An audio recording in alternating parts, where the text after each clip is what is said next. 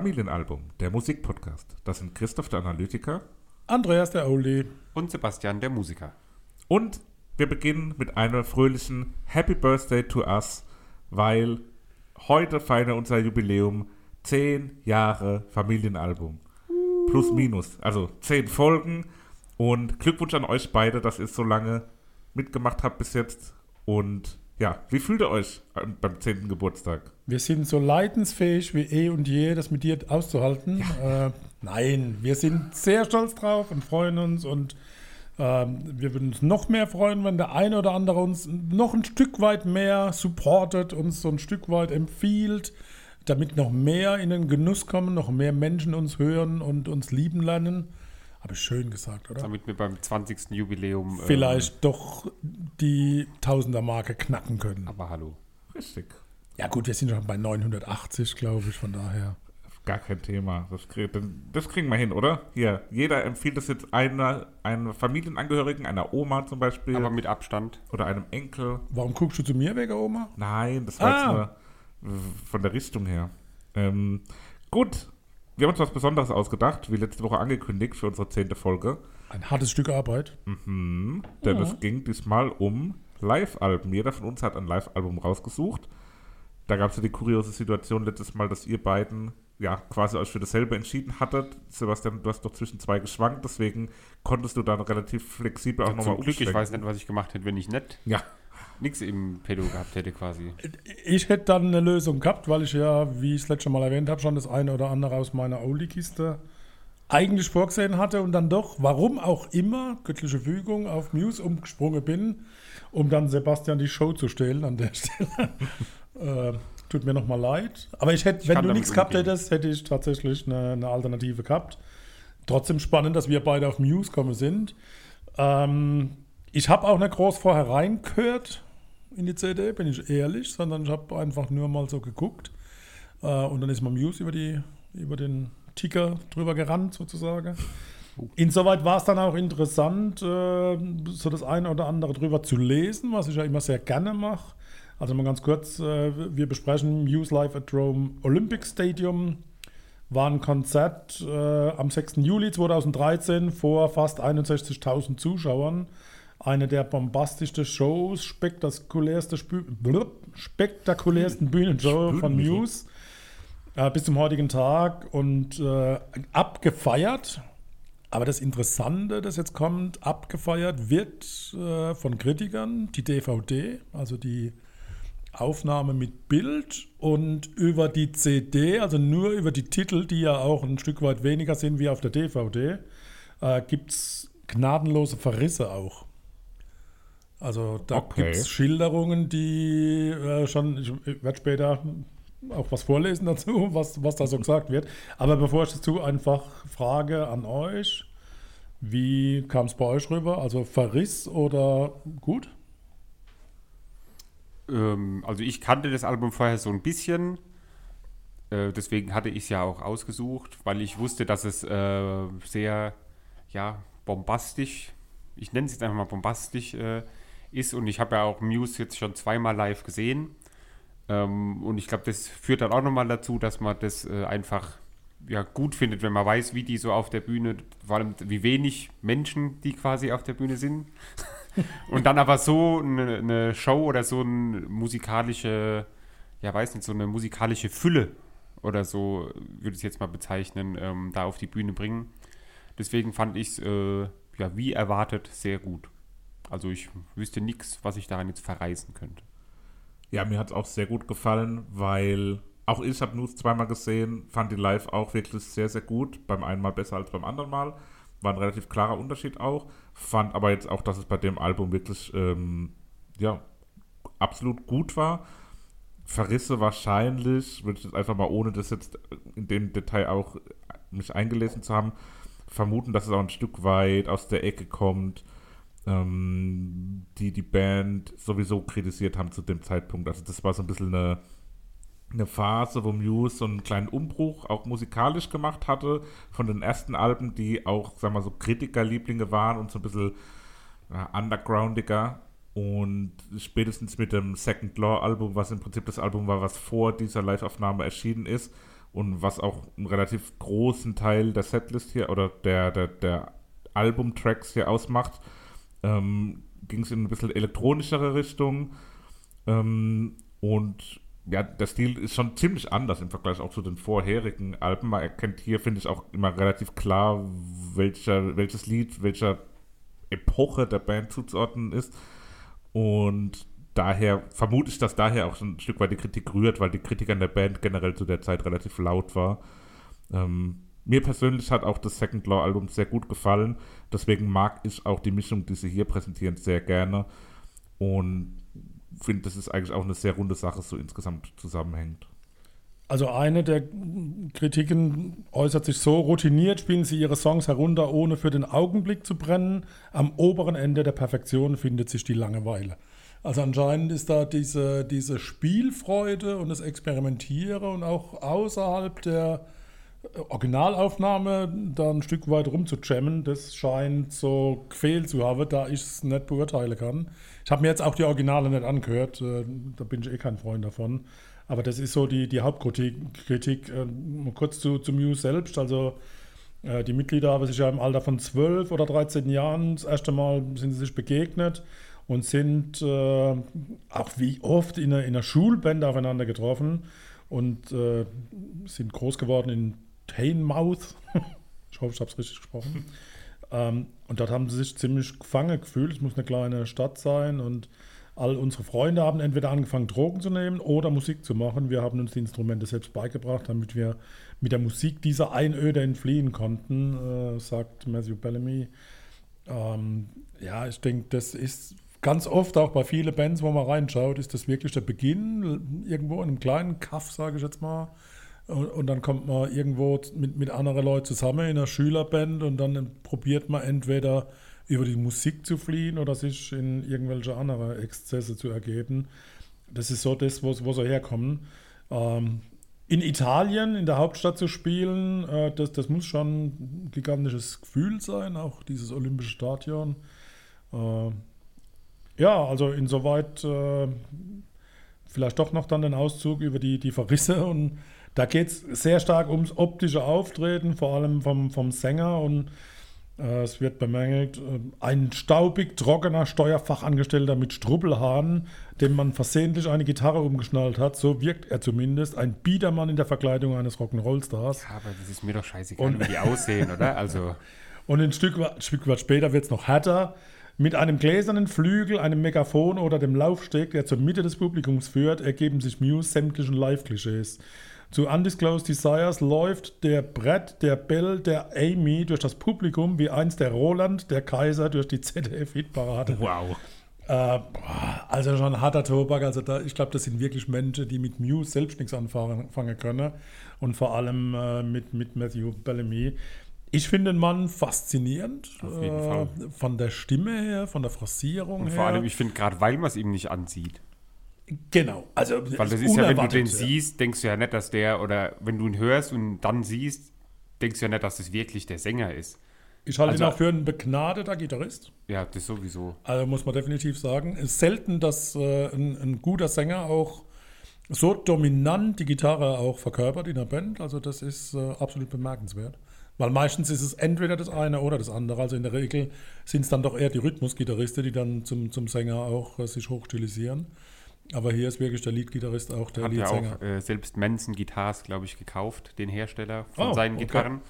Ähm, und hat diese, diese Special-Gitarre, ich weiß nicht, ob du sie gesehen hast, Papa. Ich meine, Christoph, du weißt wahrscheinlich, welche Gitarre ich meine. Die, die mit, einer, mit einer Lichteffekte drin? Nicht Lichteffekte, das ist ein ähm, Sustainer, also so ein Effektgerät quasi im, in der Gitarre drin. Für mich sieht es als Laie sieht es aus wie ein iPad. ja, die, ich meine, ja, ich verstehe, was die, du meinst. Die ja. Manson MB1 ja. äh, Signature-Gitarre ab 5000 Euro zu haben. Oh, Schnäppchen, ähm, Schnapper.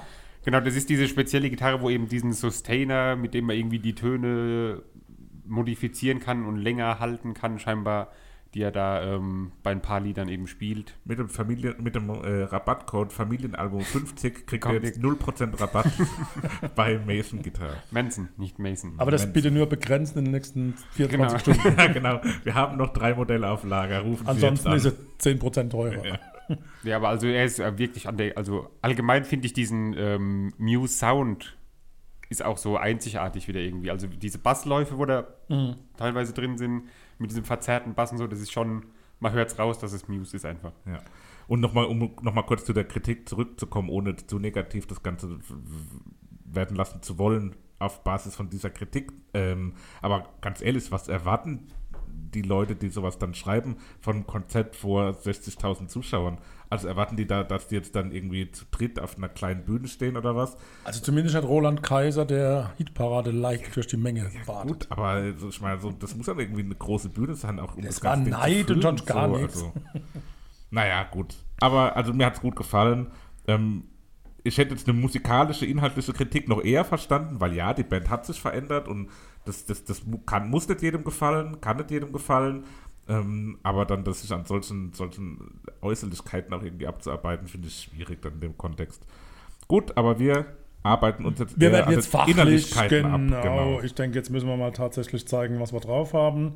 Äh, ich denke, wir machen es wie immer, vom ersten Titel bis zum letzten definitiv für jeden Titel Minimum acht Minuten Besprechung, für die, die neu die dabei Besprechung sind. länger dauert als das Album selbst auf jeden Fall. Das ist unsere Prämisse. Super Macy Nummer 1. Wer möchte beginnen mit seiner Kritik oder Ich glaub, Applaus, Orgie? heißt der Song heißt Supremacy, oder? Ah, Super, Ja, aber Super Su- Macy. Super, Super Macy.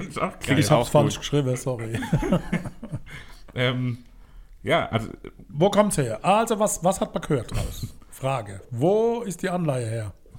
Kommt jetzt wieder das Wissen eines alten grauen Herrn? Kennt ihr Led Zeppelin? ja, Kennt ihr Kaschmir?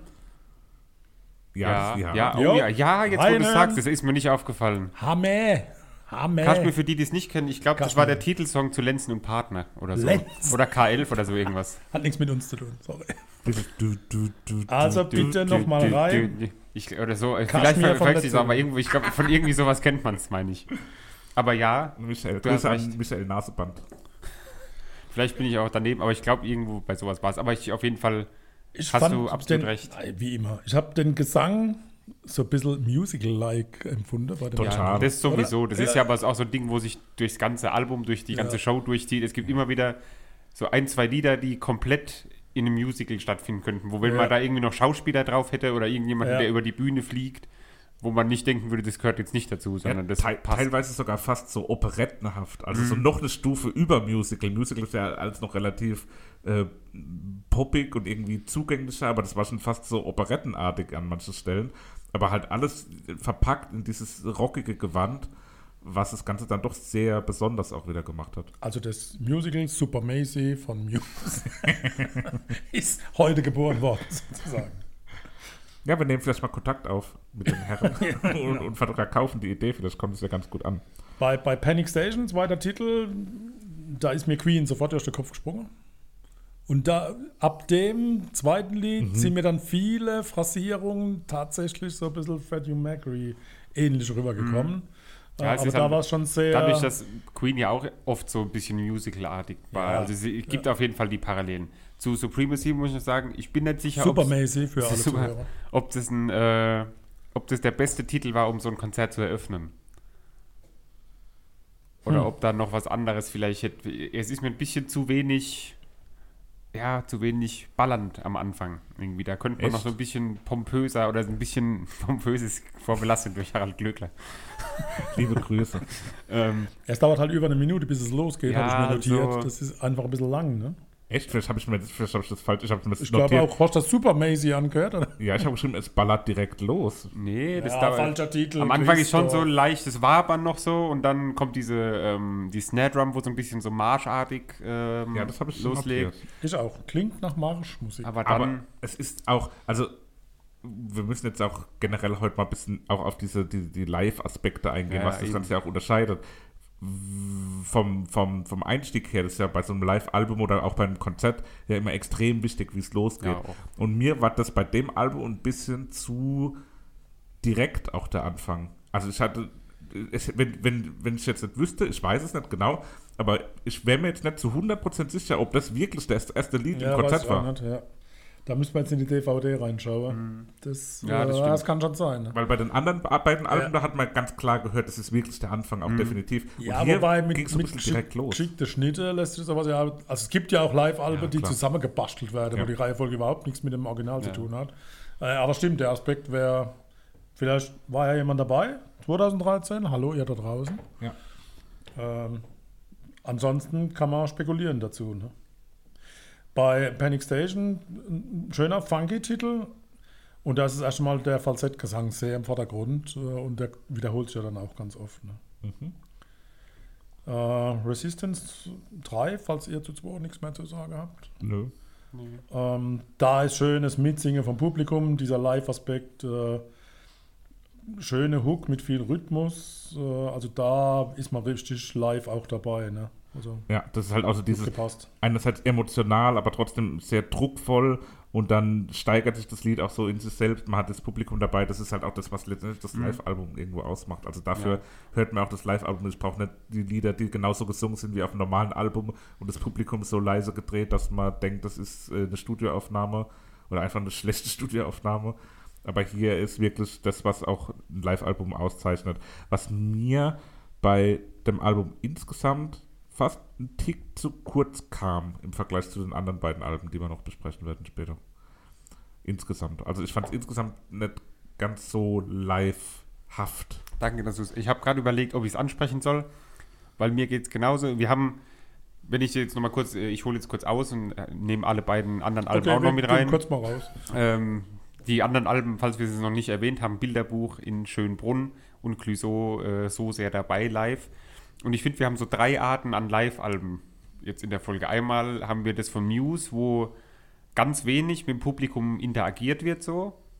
Wo das Publikum zwar ein bisschen mitsingt bei ein paar Liedern, aber so die, die Interaktion ist, er sagt ein, zwei Mal, glaube ich, was Richtung Publikum.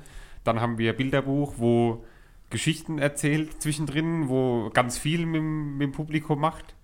Vielleicht halt aber auch, weil es die, die Heimatstadt in Wien vom Schleswig-Holstein Ah, wer- Ist es ein Werner? ähm, und dann bei Clouseau war so das Mittelding, wo so ein bisschen mit Publikum interagiert wird, nicht so arg wie bei, bei Bilderbuch.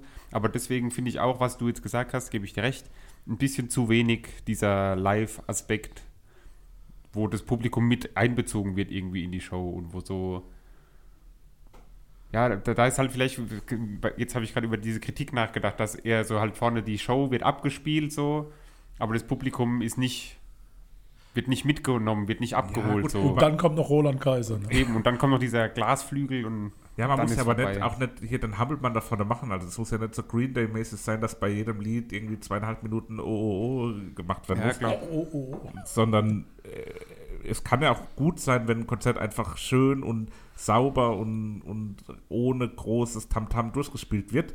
Nur ist es mir jetzt halt auch auf dem Album aufgefallen, dass das Publikum an für mich persönlich eher wenig Stellen so spürbar war. Manchmal hast du ja auch Alben, wo du das du fühlst, als wärst du dabei bei dem Konzert und das hatte ich hier jetzt nicht so sehr das genau, Gefühl. ja. Was aber das Album an sich nicht viel vielleicht auch einfach, war nur ein Unterschied. riesengroße Location war, wo es vielleicht einfach auch schwieriger ist, das Ja, so klar. einzufangen. 60.000 ist eine Bank. Ne? Ja.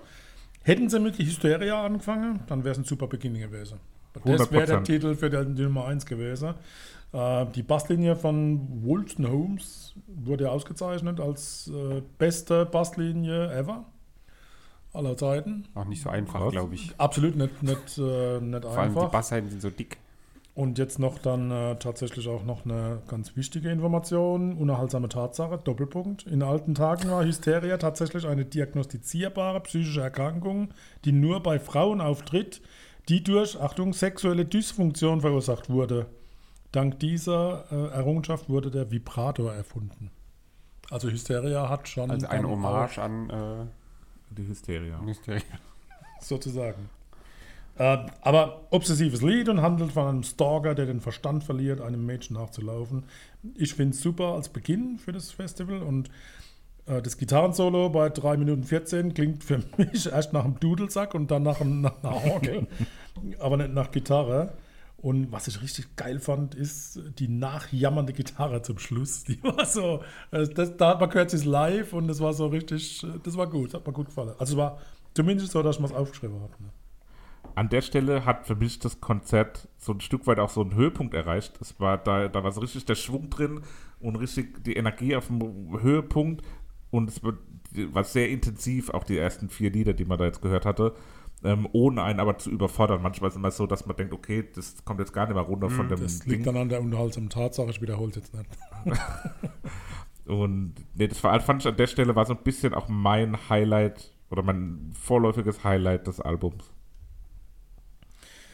Ich fand bei, bei Animals, das war der nächste Titel, auch da ist mir sofort eine Band eingefallen, Dire Straits, in die Richtung gegangen. Und da fand ich es echt grandios, wie Matt die Töne mit den Worten formt. Also das fand ich wirklich, äh, da, da ist echt Könne dahinter und das ist was ganz Spezielles. Am Ende driftet mir das Lied zu stark ins Chaotische ab. Also Ja, es wird halt sehr wild, könnte ja, sagen. chaotisch, wild, wie auch wo immer. alles irgendwie so was anderes spielt, auch also ni- nicht mehr so eine Einheit, wo zu hören ist, sondern so. wild. Ja. Ja, klingt auch ein bisschen Santana-artig, die Gitarre. Ja, gut, Dire Straits Santana, das kommt sicher schon sehr nah. Ne? Bei Knights of Sidonia, Sidonia. Sidon, Sidonia ähm, beschreibt der Bassist als Warum redet 40 keiner über Jahre Tod? in sechs Minuten. Und natürlich ist diese, diese Es war einmal im Westen, ah, geil, dieses Mundharmonika-Stück, das ist schon Gänsehaut pur. Äh, muss man natürlich auch gut können. Ne? Wurde es live eingespielt oder ähm, wurde es. Hat er live gespielt, der Bassist hat es live gespielt. Ja, aber also es ist auch das, also ich liebe das Lied. Also ist für mich eins meiner mit Lieblingslieder auch von Muse generell und auch in der Live-Version jetzt wirklich ein ganz tolles Lied und sehr rhythmisch eingängig. Für mich auch ein klassisches Ohrwurmlied, vielleicht auch, weil ich schon ziemlich oft gehört habe. Aber ja, auch sehr gut zum Mitsingen, halt natürlich mit diesem Rhythmus und steigert sich auch gut in sich selbst. Also das Lied hat für mich irgendwie so alles, was es braucht. Bei 3 Minuten 30 singt er da so die. Ich weiß nicht, ob er die Gitarre mitsingt und da irgendwann wird so ganz, ganz komisch, was er da so mitsingt und er macht so einen ganz komischen. muss man mal kurz nachfahren. Das fand ich ein bisschen strange, aber äh, insgesamt wäre das eigentlich auch ein gutes Startlied gewesen. Jetzt nicht, nicht zu sehr lache. Bei mir steht, ich sehe eine Menge Indianer über die Steppe reiten und Staubfahnen hinter sich herziehen. Wow. Ja, aber es hat halt auch so diesen treibenden Rhythmus Wo, irgendwie. und so. Wobei dann ab Minute 6, das ist ein sehr langes Stück, ab Minute 6 ist mir Headbanging äh, als äh, Idee gekommen und was wir auch gemeinsam erlebt haben, mit dem Schlauchboot Stage Diving zu machen, wie bei Rammstein. Das würde an der Stelle super gut passen. Aber ich glaube, das haben sie dann gemacht. Ja, oder auf so einem Schaukelpferd wäre auch. Schaukelpferd wäre auch gut. Ich äußere mich ja nicht mehr über Ende von irgendwelchen Musikstücke im Negative, sondern ich finde an der Stelle ein perfektes Ende gefunden für einen Live-Titel. Genau so muss das klingen, wenn man live äh, einen, einen Titel zu Ende bringt. Also sehr, sehr lobenswert und schön. Ja, bei Explorers, nächster Titel, Queen, ganz klare Queen-Anleihe. Ich finde es eine wunderschöne Ballade, hat mir sehr gut gefallen. Ja, ist, ist ein schönes Lied, ruhigeres Lied mal. Auch ein, ein schöner Break, auch so ein bisschen nach dem intensiven Lied Ja. davor. Ähm, nach dem Lied gibt es auch nochmal eine kurze Ansage. Habe hab ich mir auch mal notiert, dass es das erste Grazie seit relativ langer Zeit davor war. Ähm, aber trotzdem scheint das Publikum auch ein Stück weit in den Bann gezogen und hat auch eigentlich gar nicht nötig, dass da jetzt groß äh, Animation gemacht wird von der Bühne aus. Ja. Ja, ich denke, wir, wir müssen jetzt nicht wirklich jeden Titel nochmal besprechen. Das war auch eher äh, jetzt nicht ernst gemeint. Was ist euch sonst noch irgendwo erwähnenswert? Äh, für mich ganz klar auch Madness. Ja, das Gitarrensolo liebe ich da einfach. Ja. Das ist nicht lang, aber ich lieb's. ja, und das passt auch zum Rest von dem Lied. Ne? Das Ja. ist so, Ja, das Lied, mad. das, das, das, das schwingt so wallend vor sich her. So habe ich es mir jetzt notiert. So hatte ich das gefühlt in dem Moment. Ähm, und hat halt dieses coole Gitarrensolo am Ende, was dann so, so das Ganze nochmal explodieren lässt. Und das Lied hat an sich eine sehr schöne Schwingung, eine, eine schöne Energie, die da irgendwie so ausgestrahlt wird. Also das mag ich einfach sehr gern. Was ist euch noch mitteilenswert? Wen drängt's noch? Ja, vielleicht so vom, vom, vom Rhythmus her, den, den das Album in sich hat, ähm, gefällt mir es persönlich sehr gut, dass das Ganze so ein bisschen ähm, ja, in Blöcke unterteilt ist. Also so diese ersten vier Lieder, wie vorhin schon gesagt, die, die sind wirklich sehr kraftvoll mit einer sehr hohen Intensität. Dann kommt mit Animals ein bisschen was ruhigeres, bevor dann für mich nochmal so ein Block aus zwei Liedern kommt mit dem Knights of Sidonia und Explorers, die so, so ein Stück weit auch für mich als, als Duo funktionieren, bevor es dann äh, mit Follow Me und Madness in zwei neue Lieder zu dem Zeitpunkt geht, die von diesem neueren Album sind, wo man dann auch ganz klar diese elektronischeren Elemente hört. Und also ich finde von der von der ganzen Gestaltung der, der Setlist auf diesem Live-Album jetzt her, ist es schon sehr schön gemacht und sehr passend immer die Lieder ineinander gestapelt, sage ich jetzt mal, dass es auch wirklich äh, irgendwie Sinn ergibt. Ähm, was man halt gar nicht hier dann hat, ist jetzt sowas wie, dass man die Zugabe raushören würde. Zum es gab Beispiel. vielleicht keine. Ja, es gab vielleicht, vielleicht gab es auch keine. Aber da hat ja, man, das ja. fehlt so ein bisschen, so dass man noch was so hat, dieses, okay, jetzt kommen die letzten zwei Lieder, jetzt nochmal Vollgas am Ende, sondern ähm, man weiß es jetzt auch gar nicht, wie die Lieder, die, ob die letzten drei Lieder wirklich die letzten drei Lieder waren oder ob die du hast da, das du hast da schön beschrieben, waren. also das ist an der Stelle tatsächlich das Live-Album, wo man nicht zuordnen kann, wie die Show tatsächlich abgelaufen ist, also das, das stimmt schon. Äh, kleine Info am Rande, falls man es hört, im Hintergrund, wir, sind, wir sitzen nicht im ICE, sondern wir haben seit gestern oder ja, gestern Abend beziehungsweise heute Morgen äh, von unserem Nachbarn, der Badischen Annelien- und Sodafabrik, äh, eine Fackeltätigkeit, die hier die Wände zum Beben bringt. Also eine riesen, eine riesen Feuerschein über, über unserem Ort, wo wir wohnen. Und es kommt von der BASF, die da irgendwas abfackeln. Und das hört man wummern. Also nicht wundern, das ist nicht unser Herz, das pocht oder irgendwas, sondern das ist die BASF. Ja, Grüße. Grüße an die BASF. Wir, ne, die, doch, die haben ein sehr gutes Weingut übrigens. Ja. Müssen wir auch mal probieren. Ne? Ja. Aber das ist, glaube ich, in unserer Preisklasse. ähm, wollen wir zur Kür eures Favorites kommen? Ja, Und meines oder? Favorites? Gerne. Wer mag? Ich fange an, dann habe ich die freie Wahl noch. ähm, ich entscheide mich für Knights of Sidonia. Ähm, ich bekomme hier direkt schon ein Zeichen, dass ich offenbar das Lied von einem anderen äh, Menschen an diesem Aber es Tisch hat ja gewählt habe. zwei. Eben, deswegen habe ich gesagt, ich fange an, dann kann ich frei wählen und nehme Knights of Sidonia, weil es schön ist. Ja, es wäre bei mir sogar tatsächlich auch der, die zweite oh. Wahl gewesen. Also war in, äh, Dreierle. in der engeren Auswahl. Nee, es war nur, war nur meine Nummer zwei, oh. weil meine Nummer eins war, wie eben schon auch so ein bisschen rausgestellt, ähm, Madness was mir persönlich auch schon als Albumversion einfach sehr gut gefallen hat und in der Live-Version mich genauso überzeugt, deswegen für mich Madness auf die Playlist. Lieber Sebastian, weil ich dir ja das Album weggeschnappt habe, hast du selbstverständlich das Recht, dann den Favorite mir wegzuschnappen. Danke. Aber ich habe ja immer zwei und von daher ist es bei mir Resistance als Nummer zwei. Aber an der Stelle, um die Abwechslung äh, zu halten, tatsächlich Resistance sehr schöner Hook mit viel Rhythmus, tolles Mitsingen des Publikums und ein toller Übergang zum Verse. Ähm, äh, Finde es klasse, auch der Beginn, der mit Stimme und Gitarre zusammen abläuft. Tolle Sache und von daher Resistance ist mein Favorit.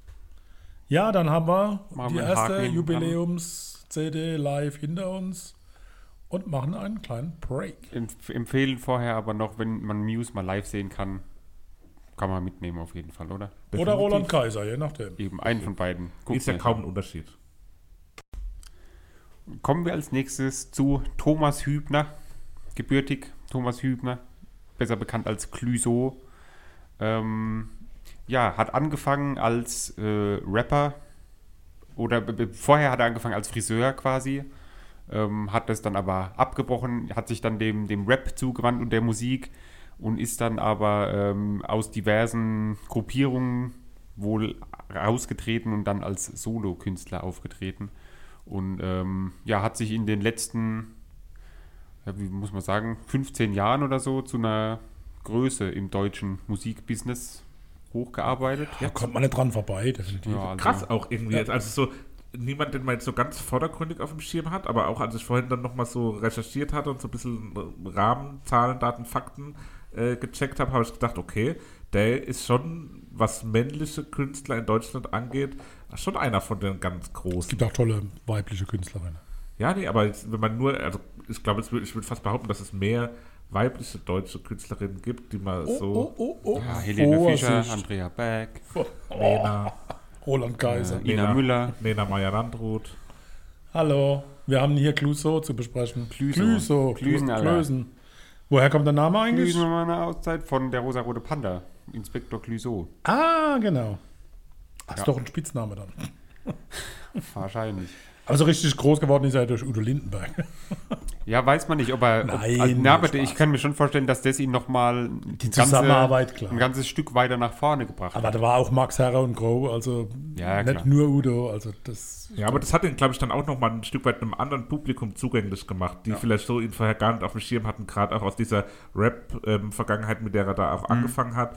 Dann, glaube ich, noch so ein Meilenstein war dann der Bundesvision Song Contest von Stefan Raab, wo er ganz knapp Zweiter geworden ist. Ein Und da, glaube ich, dann zum ersten Mal in der großen Öffentlichkeit auch bekannter Mhm. wurde.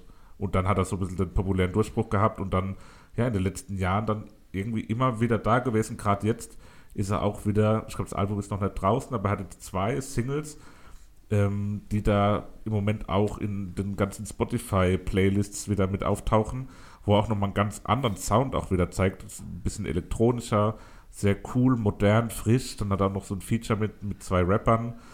Ähm, Aber er ist weg vom Hip-Hop, ne? Also nichts mehr zu, zu hören, ne? se- selbst nicht, aber er hat jetzt Ja. ein Lied mit, mit Capital Bra oder Iris Wizard. Ich weiß es nicht. Aber also auf Da jeden hab Fall mit, nicht, mit äh, angesagten Rappern ist er jetzt äh, in Ja, Weil ich ich Kombo. muss auch sagen, dass ich selbst kenne von Clouseau, also wirklich kenne das Album. Das habe ich von Clouseau gehört. Alles, was danach kam, habe ich vielleicht mal reingehört. Aber ich könnte jetzt keins der Lieder, die danach, glaube ich, rauskamen, würde ich sagen, ja klar, kenne ich, kann ich äh, sagen, wie das, wie das klingt oder so. Aber das Album, ich weiß auch gar nicht, wie ich auf das Album damals gekommen bin, 2009, als es rauskam.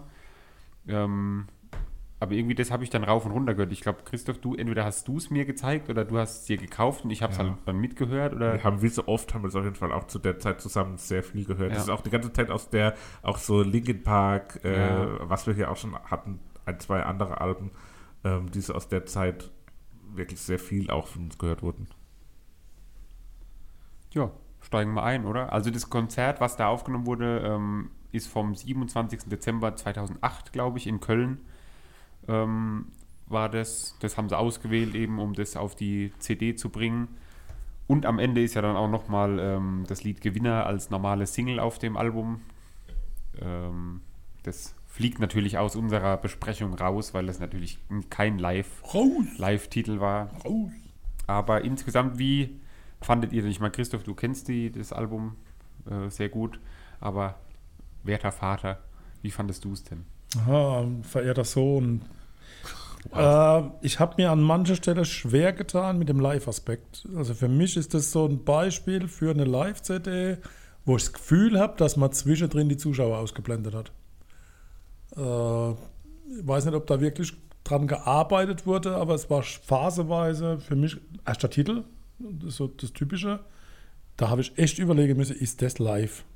Also es hat Studioqualität, Vielleicht habe ich es auch falsch gehört, aber für mich hat da der Live-Effekt äh, gefehlt. Meinst du jetzt Pause direkt? ja, genau, Pause. Aber da Das schreien Intro. doch direkt am Anfang die Fans. Ja, nur am Anfang, aber dann, das meine ich damit, bei vielen so. Titeln ist am Anfang zu hören, das ist live. Dann kommt eine Phase, wo man kurz über, ich überlegen musste, ist das noch live? Dann kommt wieder eine Einblendung von irgendeiner Zuguckung, wo man, oh ja, da ist ja doch Publikum. Ja, klar, bei der Mitklatsch- und Mitsing-Szene natürlich nett, aber bei vielen, vielen Titeln war ich mir nicht ganz sicher. Ja, klar, vielleicht, dass sie es irgendwie rausgemischt haben oder so. Ja. Keine Ahnung, also. Ins, insgesamt ist es mir vom Sound her sehr hoch produziertes Album. Ja, genau. Es klingt Also- gut, aber ich weiß komplett, was du meinst. kein, kein rotziges Live-Album, wo einfach ein Mikrofon hingestellt wird und es wird Ja, mitlaufen gelassen, sondern ich, weiß auch nicht, glaube ob's- viel, das Remastered ist vielleicht das Ja, Thema. genau, das wollte ich auch gerade sagen. Ob es vielleicht Original vielleicht 2009 mal- nochmal anders war. Was aber jetzt dem, dem Genuss Nee, keinen Abbruch macht. Ähm, insgesamt war es für mich mit 17 Titeln dann doch wieder ein bisschen anstrengend, das alles am Stück zu hören. Ähm, was bei Bilderbuch gar nicht war. Das haucht mal voll ab, aber jetzt bei bei Glüsen war es wirklich so, dass mich das ein bisschen angestrengt hat, dann Mitte drin. Und ich habe es dann tatsächlich abgebrochen, aber am nächsten Tag weitergemacht. Ja. Ich habe nicht gebrochen, sondern abgebrochen. Ja, das sind echt an den ein oder anderen Stellen, können wir auch gleich ein bisschen nochmal näher drauf eingehen, fand ich, dass da schon ein bisschen Längen drin waren. Ja, weil auch wieder viel so in eine Richtung irgendwie geht, von der Musik her. Also, also Ja. von der Art her irgendwie so. ja. Vielleicht liegt es auch wieder dran, weil es deutsche Texte sind, die man versteht. Ich meine, Bilderbuch macht auch deutsche Texte, da versteht man aber vielleicht nicht alles. ähm, aber es, es ist so, ja, es zieht sich halt ein bisschen irgendwie insgesamt. Ja, das stimmt. Bei Augen zu, wo es dann wirklich losgeht, äh, ja, ich finde es ein untypischer erster Song für ein Live-Konzert, weil es eher ein ruhigeres Lied ist. Ich glaube, da hätte man ein bisschen mehr, mehr Stimmung reinpacken können. Wobei das Intro natürlich für Ja, sich allein schon wirkt, halt, ja, keine Frage. Weil das Intro nochmal zurückkommt, äh, toller, spannungsgeladener Aufbau von Instrumenten. So stelle ich mir tatsächlich dann vor, wenn der Vorhang noch zu ist und dann tatsächlich dann. Und da meine ich, wenn dann der Vorhang fällt und die Musiker auf der Bühne stehen, dann muss ein knalliger Song kommen. Und das Augen zu, vielleicht nicht der, der beste, aber gut. Äh, trotzdem schöne Rockriffs. Äh, aber gut, äh, bei 2.15 ist ein seltsamer, ich habe einen Nintendo-Part genannt. Äh, und danach kommt ein Tonartwechsel und das finde ich immer sehr spannend, wenn sich jemand traut, in einem, in einem Lied tatsächlich Mhm. eine Tonart zu wechseln. Das ist sehr gelungen. Ja, da kommt Stelle. dieser kurze elektronische, Ja. ähm, komische Tanzpart irgendwie, wo da so, wo eigentlich auch überhaupt nicht zum Lied passt, aber wo halt diesen, diesen Bruch Ja. so ein bisschen äh, darstellen soll.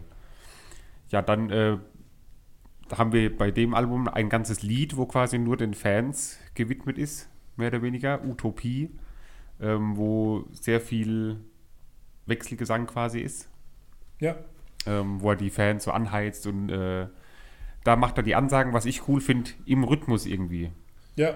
Also er macht die Ansagen, aber es passt immer genau auf die Musik und es ist wie so, vielleicht kommt da seine Ja, Rap-Vergangenheit raus oder Hab ich auch so, ja, dass er genau. dadurch zeigt, okay, er kann genau auf den Rhythmus seine Ansagen machen und dann am Ende singen die Fans dann noch was So da. ist es, ich habe mal dazu geschrieben, kann, kann ja einheizen wie Jan Delay. ähm, Ja, genau. Und da kommt noch ein bisschen der Rapper raus bei der Nummer. Ah, was mir dann wieder so ein bisschen zu denken gegeben hat, diese, diese Hommage an die, an die Glyso-Band und 2015 trennt er sich von denen, äh, weil die ihn unter Druck gesetzt haben. Äh, Nein, nee, also was ich gelesen habe, war nicht, die haben ihn unter Druck gesetzt, sondern er hat sich unter Druck, Druck gesetzt gefühlt, gefühlt, ja, weil er ja. für die quasi verantwortlich ist. Weil er, wenn er nicht auf Tour geht, haben die vielleicht auch nichts. So habe ich Wir das haben uns verstanden. im Vorfeld unterhalten, das Sebastian und ich, weil ich gesagt habe, ich finde nichts über die Band, weil ich die Musiker genial finde. Und Ja. ja, finde find ich gut, dass du es nochmal recherchiert hast. Okay, dann, Also dann so rum. äh, habe ich es verstanden, dass es halt so ist, ich, so ich's auch dass er selbst sagt, okay, ich habe zu viel Verantwortung für die Band und ich will nicht, dass sie von mir abhängig sind. Und dann zu sagen, ich trenne mich von denen ist vielleicht auch nicht so. ja, klar. Ja, nee, aber dann sind sie quasi so frei, da müssen sie nicht Ja, warten, klar. bis er wieder auf Tour geht, Ja. sondern können dann mit, spielen, mit wem sie wollen. Das ist, glaube ich, schon als so Solo-Künstler, der dann auch irgendwo eine fixe Band hat, die aber nie als, man tritt nicht zusammen als Band auf, er macht die Musik alleine, er macht die Studioalben alleine, er plant die Touren alleine und die sind dann aber trotzdem irgendwie ein Bestandteil davon. Nee, nee, nee. Das nee, ist nee. nicht so Zu einfach. der Zeit war er Glüso und Band. Ja? Ja, Auch im er ist Studio immer immer als Glüso und Band, egal was man liest von der Zeit, ist er immer als Glüso und Band aufgetreten. Von daher finde ich es auch irgendwie seltsam, dass nichts zu finden ist über die Namen der Musiker und welches, welches Instrument Mhm. wer spielt. Also egal, wo man gegoogelt hat, man hat nichts drüber gefunden und es gibt anscheinend auch kein Booklet zu der, zu der Live-CD, weil da müsste man es ja finden. Also ich habe es zumindest nicht gefunden. Guckt mal nach, ob da was findet, weil ich Ja. finde, das ist eine fehlende Wertschätzung von, äh, von einer Ja, Band, aber, die, die eigentlich meines Erachtens, zumindest wenn ich jetzt drüber recherchieren und mal irgendwo auftauchen müsste, aber es ist wirklich bemerkenswert, Ja, weil sie gar nichts zu wirklich finden ist. überragend sind. Tolle finde ich. Musiker, Also, absolut. Ja. Vielleicht gab es aber auch die Band gar nicht und Cliseo hat das alles selbst eingespielt. Wenn man nichts Nein, drüber findet, dann gab es vielleicht es auch gibt- nicht. es gibt- Das Publikum hat er auch eingesungen, vielleicht. selbst. ja. Die das ganzen schmälert ja auch nicht. nicht sein, seine Fähigkeit und, und das, seinen tollen Gesang und alles, um Gottes Willen. Das ist jetzt kein Anti-Glüso-Vortrag gewesen, um Gottes Willen. Ähm, Glüsen. insgesamt finde ich beim Album auch eine schöne Mischung aus so Akustik, äh, Sound irgendwie, wo dann aber dann doch wieder bei manchen Liedern dann die E-Gitarren dazukommen, wo es dann ein bisschen härter wird, dann noch die Bläser, die teilweise eingesetzt werden. Also es ist eine sehr bunte Mischung an ähm, musikalischen Aspekten auch in dem, in dem Album insgesamt. Ja, die Bläser sind auch ganz, ganz elementar Ja. an viele Stellen, äh, gehören auch dazu und das finde ich auch gut. Gibt aber auch Schrammelsongs, frische Luft, ist, steht bei mir Schrammelsong, also das ist so ein, so ein Lagerfeuer-Schrammelsong. Das ist so ein bisschen so Country-artig Ja. fast. Da hat so mit so einem Grashalm im Mund irgendwie. Ja, das stimmt. Ne? Niemand an dich denkt, klingt am Anfang sehr nach Bab. Auch da, wer Bab kennt, kann es vielleicht nachvollziehen. Ansonsten, wir wollen Sommer, habe ich mir notiert, Bossa Nova und Country Style. Das Ja. fällt so ein bisschen aus dem Rahmen. Beim Mitnehmen, das klingt für mich so ein bisschen nach Roger Cicero, den wir ja schon mal besprochen haben. Ja, habe ich auch da, dass es ein Stück weit in die jazzige Richtung fast ja geht. absolut. Also bei vielen anderen ist es auch so ein bisschen RB-mäßig, soulig an vielen Stellen. Ähm, dann die, die, die Country-Elemente haben wir auch eben schon bei zwei Liedern angesprochen. Und da, das bricht so komplett raus, finde ich, so ein bisschen diese Jazz-Elemente. Ähm, aber auch mal was anderes. Passt auch ganz gut in diese ruhigere, den ruhigeren Teil vom Konzert, der da an der Stelle auch so ein bisschen stattfindet. Bei so sehr dabei war für mich die Fragestellung, ist das Genuschel jetzt Udo nachgemacht? Ja, wobei, aber ich finde, ähm, da sowieso, das wollte ich vorhin auch schon sagen, es gibt ja eh, der, ich glaube, der junge Udo Lindenberg klingt ähnlich wie Clouseau oder halt ander, wahrscheinlich, also andersrum, wahrscheinlich orientiert sich Clouseau vielleicht ein bisschen daran, aber ich meine, ich nicht. wenn man Cello von Udo Lindenberg von früher von der Aufnahme hört und Ja. dann von Clouseau jetzt gesungen, die klingen schon sehr, sehr ähnlich. Also da haben sich zwei gefunden. Aber ich glaube nicht, dass er die das wohl- nach oder dass er es imitiert oder so. Das man jetzt nicht Hatten die schon zu dem Zeitpunkt eine Verbindung irgendwie oder vielleicht nur Ja, inspirationsmäßig? Weil heute sind die ja echt, das ist ja so Dicke. eine, eine Bubble irgendwie. Also wenn Ja. man jetzt Clouseau auf Instagram folgt oder auch ähm, Stuckrad Barre, der ja auch mit, mit Udo Lindenberg eng ist, Absolut lesenswert, ne? dann, ja, ja. Biografie von Ja. Udo. Ja, ja, und, und der, auch auf Instagram sieht man oft, wie die dann so zu dritt auch gerade jetzt vor Corona noch zusammen abgehangen haben und dann auf irgendwelchen Aftershow-Partys waren und also das haben sich echt ein paar gefunden. Und E After. wow. Hei, hei, hei. Äh, welcher Teil vom Album, wenn ihr jetzt mal so, so wieder in so Blöcken von zwei, drei Liedern denkt, hat euch da jetzt am besten gefallen oder ist da also ein bisschen rausgestochen vielleicht? Ich finde, glaube ich, so den Anfang. Ich finde den Anfang am besten vom, vom Album insgesamt, weil der so am, ich weiß nicht, noch am energetischsten, würde ich mal sagen, ist. Äh, eben mit dem schönen Intro, dann dieses äh, Utopie, wo die, das Publikum direkt mit einbezogen wird, würde ich mich, glaube ich, auf den, den ersten Teil vom Album. Also ich habe so einen Block von vier kleine Wände bis mitnehmen. Das war mein Favorite, diese drei Lieder hintereinander. Aber mir ist ja gut gefallen.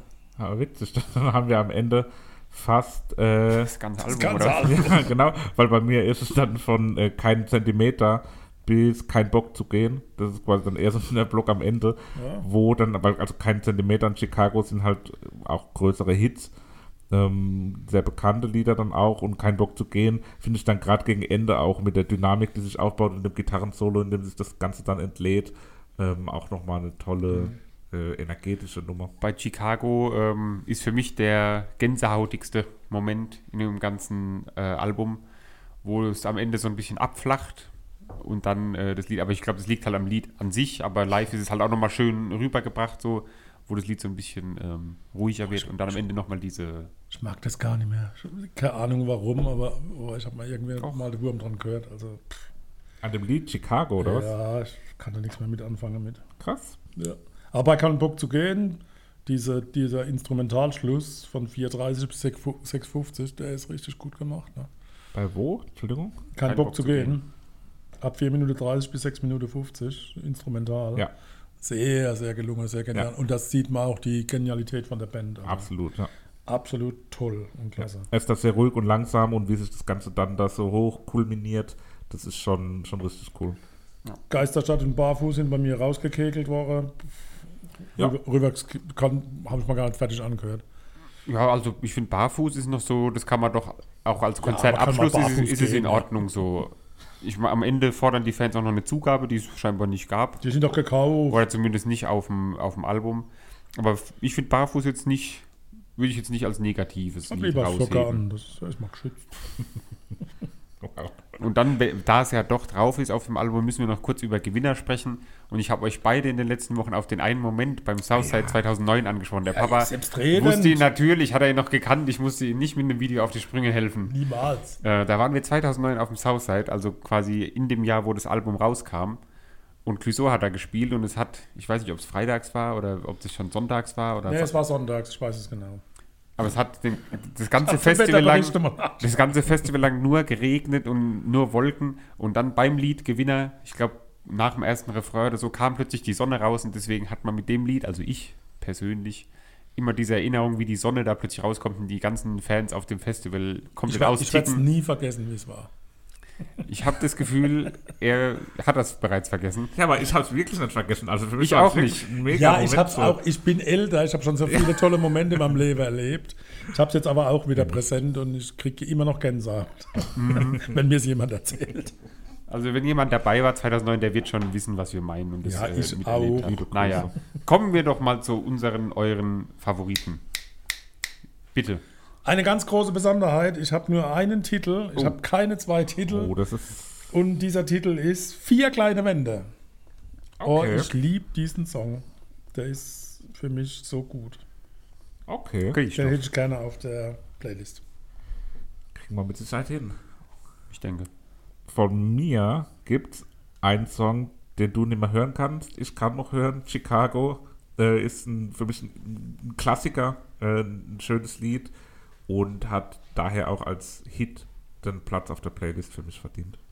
Ja, ich hätte vielleicht auch Chicago genommen, aber ich glaube, ich brauche frische Luft und deswegen nehme ich frische Luft und packe das auf die Playlist, weil ich mag diesen, äh, ja, vielleicht auch diesen geschichtenerzählerischen Part, der so, äh, ja, man kann sich das, die, die, das Lied gut vorstellen, auch wieder so wie bei Finn Kliman damals habe ich ja auch so ein Lied ausgewählt, wo ich mir das gut vorstellen konnte, den Texten so, und das ist bei dem Lied auch so, deswegen nehme ich das.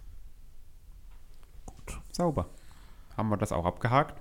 Bleibt noch ein Album aus Wien und äh, wir melden uns gleich. So, bevor wir die letzte Seite unseres Buches aufschlagen, und es ist ein Bilderbuch, ähm, gibt es noch den obligatorischen Wein der Folge.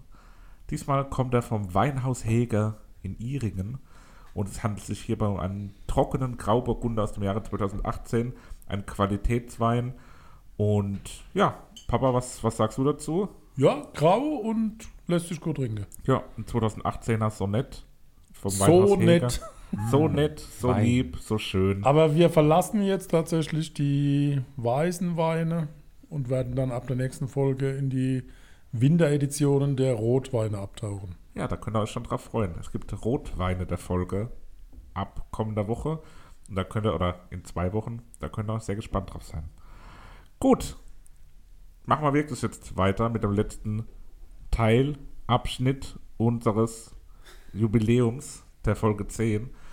Und zwar sprechen wir über Bilderbuch. Ähm, hörbar nur als CD, die man kaufen kann auf Spotify, erstmal nicht verfügbar, scheinbar zumindest.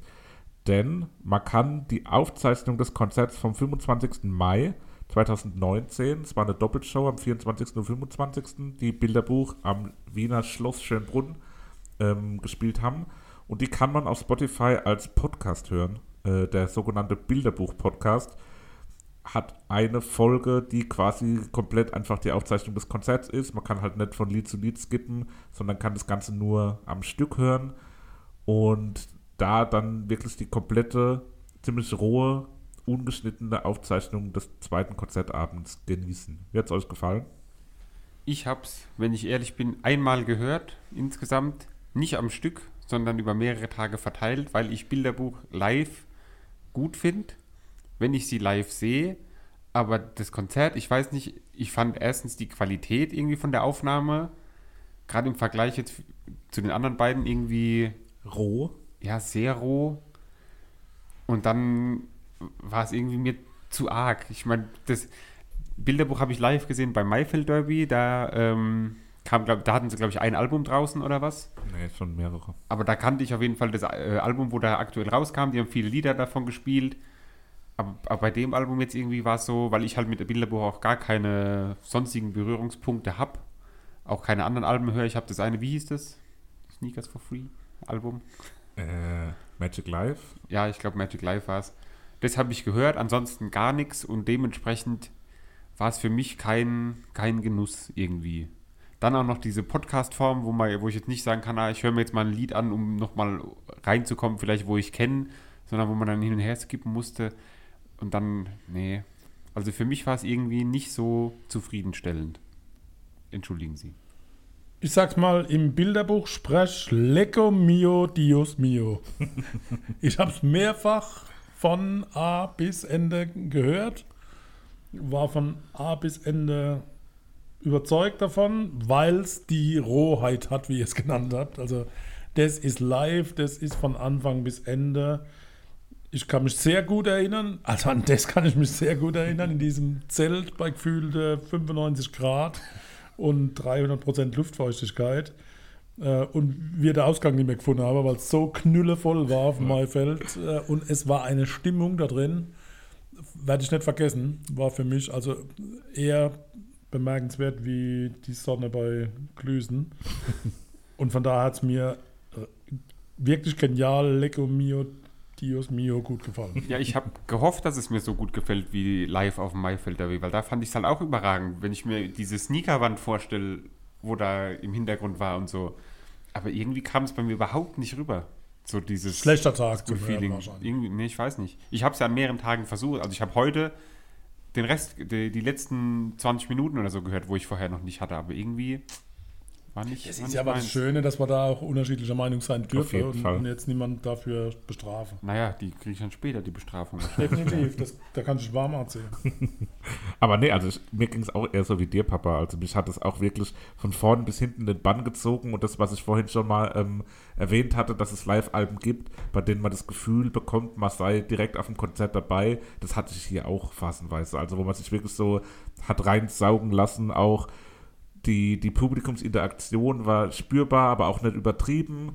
Ähm, die Musik und die, die Variation, das war klar erkennbar noch, welche Lieder das waren, aber trotzdem so anders als die, die reinen Albumversionen, dass man da gemerkt hat, okay, das ist live, das ist was Besonderes.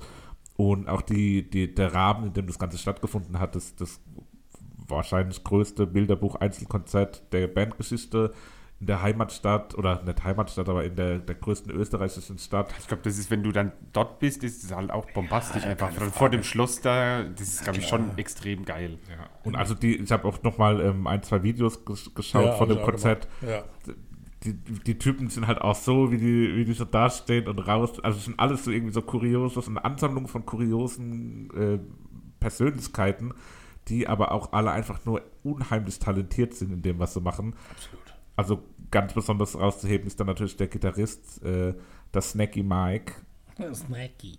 Und also was der da teilweise wirklich äh, für Solos reinzimmert und, und die Gitarre so, so eine singende eigene Stimme in, in so vielen Liedern abbildet, das ist schon Ja, das, das fand ich dann auch wieder, oder es gibt da, ich weiß jetzt nicht, an welcher Stelle es war, weil man kann ja nicht sagen, bei welchem Lied oder wann. Ähm, No. Ja, man könnte schon sagen, bei welchem Lied, aber wenn man es nur einmal gehört hat, ist es schwierig. Aber ich weiß nur, dass es diese Stellen gab, wo die Gitarre und der äh, Maurice, der Sänger, zusammen auch wieder gesungen haben. Sneakers for Free, Titel Nummer 17. Solo mit Gitarre und Stimme. Genau, dann war es wahrscheinlich da. Und da gab es auch diese ganz lang, ich weiß nicht, ob das jetzt genau das war, wo auch ganz lang irgendwie Ja. beide zusammen gesungen glaub, und gespielt haben. ja. Das war richtig geil. Das hat mir Ja. dann gefallen. Also Ja, die haben was. Die Phrasierung vom Sänger ist natürlich auch Ja. sehr speziell. Ne? Also das, äh, das habe ganz selten so gehört. Ne? Ja. Ja, es ist halt einfach insgesamt ultra speziell, so das Konzert. Das kannst Ja. du mit nix vergleichen. So die, auch diese Ansagen zwischendrin, klar, ist dann auch nochmal, weil es halt in Österreich ist, ist es nochmal für uns vielleicht ein bisschen absurder, weil es halt einfach auch noch so dieser österreichische Dialekt ist, der nochmal so mit reinkommt.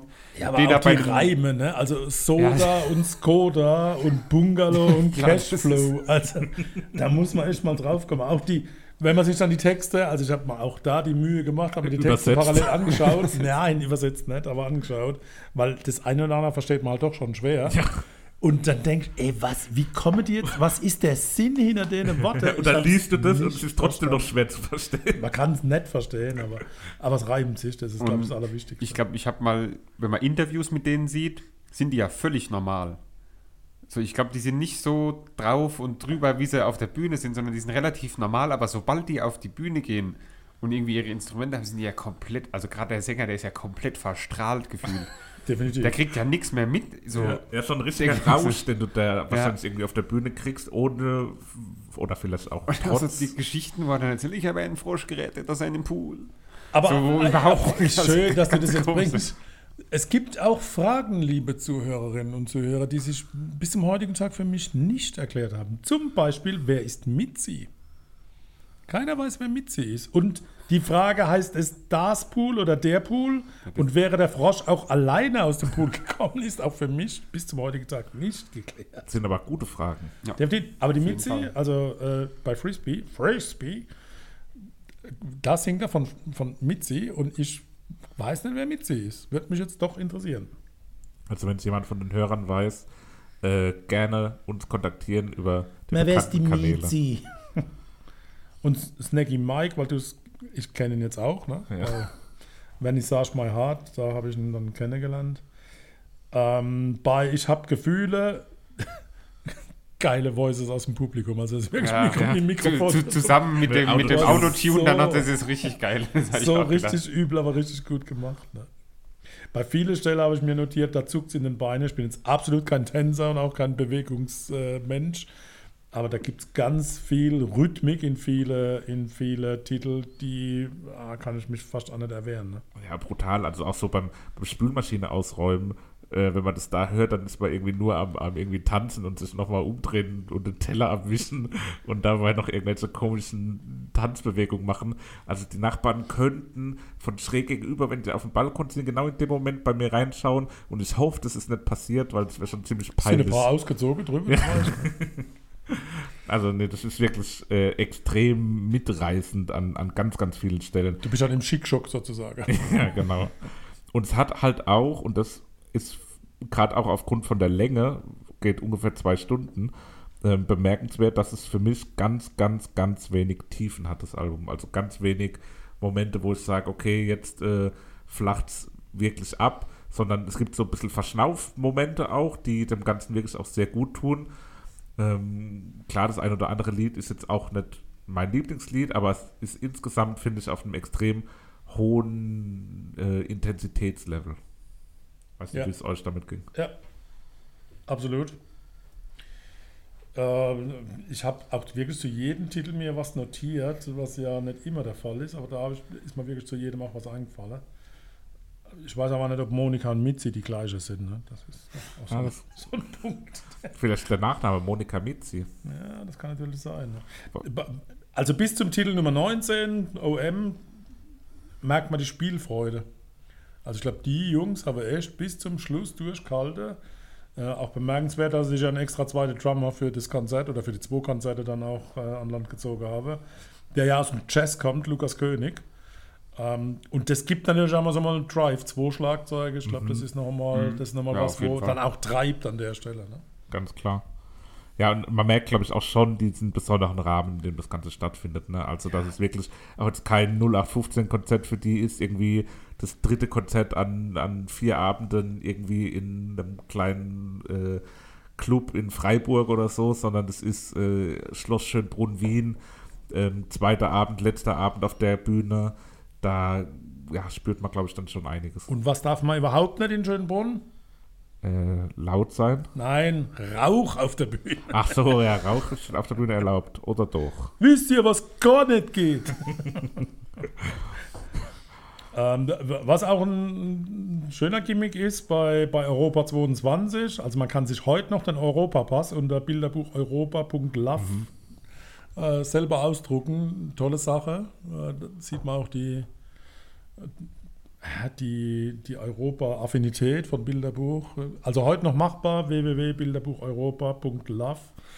Kann man sich seinen eigenen Europapass erstellen mit seinem Passbild. Das ist eine tolle Sache und an der Stelle haben ganz viele Prominente auch mitgemacht, Ja. äh, als das rauskam. Äh, Finde ich auch toll, das ist eine Botschaft.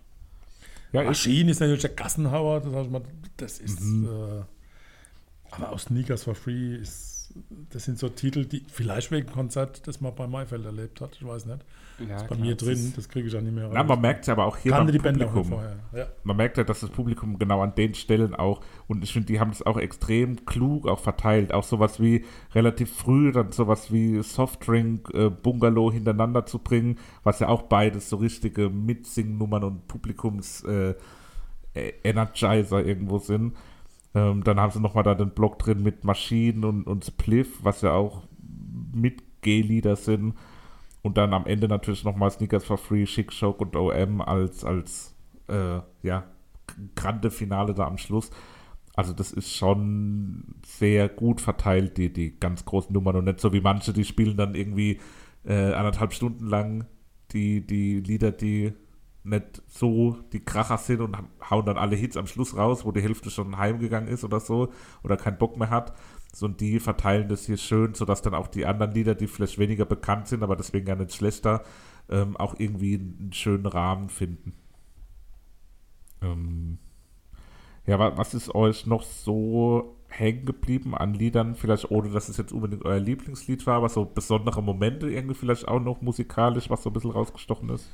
Bei, bei Chic Shock ist mir aufgefallen, nach dem Intro, das eher zurückhaltend ist, gibt es eine sehr dichte Rockmusik. Das habe ich mir aufgeschrieben. Bei der Strophe wird es dann wieder zurückgenommen und dann im Chorus geht es wieder richtig dicht zur Sache. Da finde ich ein schöner Wechsel, also zwischen ein bisschen Zurückhaltung und dann wirklich deftiger Rockmusik.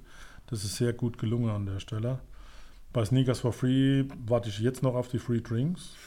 Hab keinen bekommen, keine Ahnung. Hab zwar mitgesungen und war echt Ja, aber das fleißig, war, aber fand ich einen schönen Moment auf dieser. Äh, hat ein bisschen länger gedauert wie in der ähm, Albumversion, glaube ich, bis dieser Free Drinks Part kam, aber alle haben sich drauf gefreut, im Drinks. Publikum auch da mitzusingen eben und so. Ja. Das war, war richtig geil, dass dann dass sie da so eine längere Pause gemacht haben. Aber ich glaube, da, da muss man es mal live miterlebt haben, ne? um das auch nachzuvollziehen. Klar, ja, das ist schon, schon nochmal was anderes, wenn man sich da auch so immer so diese, diese Referenzen hat und die, Ja. die Erinnerungen da zurück hat. Was ich auch krass fand, war, dass das Publikum auch bei den neueren Liedern extrem ähm, ähm, textsicher war. Ja. Ähm, zum Beispiel, ich schau Ja, grad. klar, ist im Heimatland. Also, Ja, glaub, klar, aber ist nochmal eine trotzdem. andere Nummer. Ne? Also ich glaube, das neue Album war zu dem Zeitpunkt irgendwie wenige Monate erst draußen. Und ich glaube, bei Frisbee war es, wo, ähm, ja genau, Frisbee, da habe ich es notiert. Auch ein Lied, was auf dem Album relativ versteckt, oder vielleicht habe ich es auch nur so wahrgenommen, aber das war für mich nie ein Lied, wo ich jetzt irgendwie so ganz groß auf dem Schirm gehabt hatte. Und da konnte auch wirklich jeder mitsingen. Also es war fast das Lied, womit am, am druckvollsten auch mitgesungen wurde dann im Refrain. Und das fand ich dann schon auch bemerkenswert. Und so ging es ja auch das ganze Konzert durch. Also das Publikum war super gut bei der Sache. Manchmal ist das Publikum ja so ein bisschen desinteressiert. Hey, das, da, Und- da gebe ich dir voll recht. Also, die sind 100% dabei. Und, aber die Musiker sind dabei. Also, bei Vernissage My Heart kommt ja die Ansage, give me a little bass drum und dann geht's, geht's gleich los. Tolle Sache. Und da ist für mich auffällig gewesen, bei Strophe 1 waren nur Bass und Drums. Auch das ist selten, dass der Rest einfach mal ruhig ist und nur die Stimme, Bass und Drum und tatsächlich vom Rhythmus getrieben. Äh, und dann kommt Snakey Mike, der Schnacky Mike. Ah, schön. Also ich werde Ja, es das mit Sicherheit nochmal hören. Sowas, wo du auch nicht äh, proben kannst oder so. Nee. Diese Live-Momente halt so, wenn er irgendwie sagt, ja, gib mir mal jetzt Bassdrum oder so. Klar, vielleicht Du machst du das das mal ja, im Proberaum. Eben wir, ich Ja. als alter äh, Bandhase mit unseren zahlreichen Live-Auftritten ähm, in der aktuellen Besetzung null zum Beispiel. ja, aber bis letztes Mal beim Beim Hundeweihnachtsmarkt. Hundeweihnachtsmarkt sind wir aufgetreten bei minus 5 Grad mit abfrierenden Fingern. Ne, da Aber haben wir auch, doch zahlreiche Besucher. ja, Also nicht nur vierbeinige. also viele Beine waren auf jeden Fall da. Ähm, Ja, wir in Mannheim aber auch ein Hundeweihnachtsmarkt, so ist es nicht. ja, Das war aber vor Corona. na klar. Wie jeder Weihnachtsmarkt. Mal schauen, wie es dieses Jahr wird. Wir sind heute am Wasserturm vorbeigefahren, haben uns gefragt, werden wir da die Bude sehen dieses Jahr? Ich hoffe es nicht. sicher aber, nicht, ne. Wie, du hoffst nicht? Ja, nee, es wäre schön, wenn wieder alle, alle fit sind und alles, alles machbar ist, aber Ja, viel sowieso. ich, ich glaube, dass äh, wenn, wenn die das irgendwie durchdrücken, um unbedingt die Weihnachtsmärkte irgendwie aufzumachen, das ein zu hohes Risiko ist. Aber Lego mio, anderes Dios Thema. mio. Ja, genau. ähm, an einer Stelle hätte ich noch mal gern eure Expertise gehabt. Ah, immer Expertise. Fragen Sie. Äh, Ähm, Bei Mr. Refrigerator, Der Herr Kühlschrank. da sagte Maurice hinterher, dass er ein einziges Solo im ganzen Konzert hatte mit der Gitarre und das hat er dann versabbelt, nach einziger, ei- eigener Aussage. Habt ihr das bemerkt?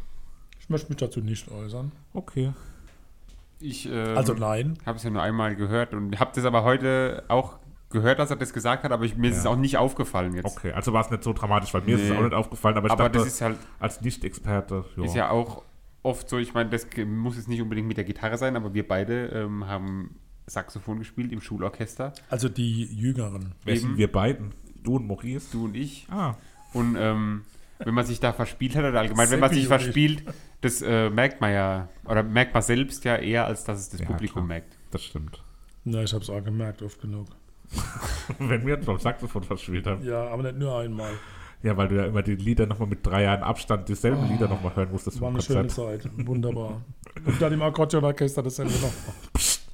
Das ist peinlich. Andersrum übrigens. Gar nicht peinlich, hallo. Ja, nicht ich bin sehr peinlich, stolz darauf, dass meine beiden Söhne sehr musikalisch erzogen wurden. Bei Also einem nicht von mir, sondern von aufgehört. der Der, Bläser- der eine also, macht nur noch. Passivmusik. Ja, ich höre jetzt. Aber er hat ja vor einer Stunde, zwei Stunden gesagt, er möchte mit uns beide vielleicht nochmal einen Versuch Setz mich unternehmen, doch nicht so Ja, unter und dass er In zwei zunächst Folgen. den Eierschneider bedienen will als Gitarrenersatz. Ja, Und dann irgendwann will er das Banjo in Ja. Angriff nehmen. Scha schauen wir mal. Bungee Jumping. Ja. Banjo Jumping. Oli So, Banjo. Spaß beiseite. denn, Wir aber kommen zu der Frage, gibt es noch was zu sagen? Von mir aus nicht. Christoph, du hast rausgesucht. Nö, von mir aus auch nicht. Darf ich meinen Favorit verkünden? Sehr, sehr gerne. Wir Dann können ihn ich zwar nicht jetzt. auf die Playlist setzen, wegen dem Format, in dem das Album halt Sollen verfügbar ist. wir, sollen wir trotzdem aus irgendeinem anderen Album den rausziehen? Das können wir machen Das können wir machen, das ist eine ich- schöne Idee. Ja, ich Äh, habe immer schöne tolle Ideen. Ich bleibe mir treu, Softdrink oder Bungalow und ich habe mich für Bungalow entschieden. Bungalow, wegen der tollen Reime. Absolut nachvollziehbar. Ich nehme ähm, Maschinen. Machine. Gute Wahl, klassischer Hit, großer Hit, gutes Lied. Bei mir ist ein Lied, was ich vorher auch gar nicht so auf dem Schirm hatte, rausgestochen, äh, weil es in der Live-Version einfach sehr gut war. Jetzt machen wir die Non-Live-Version natürlich auf die Playlist.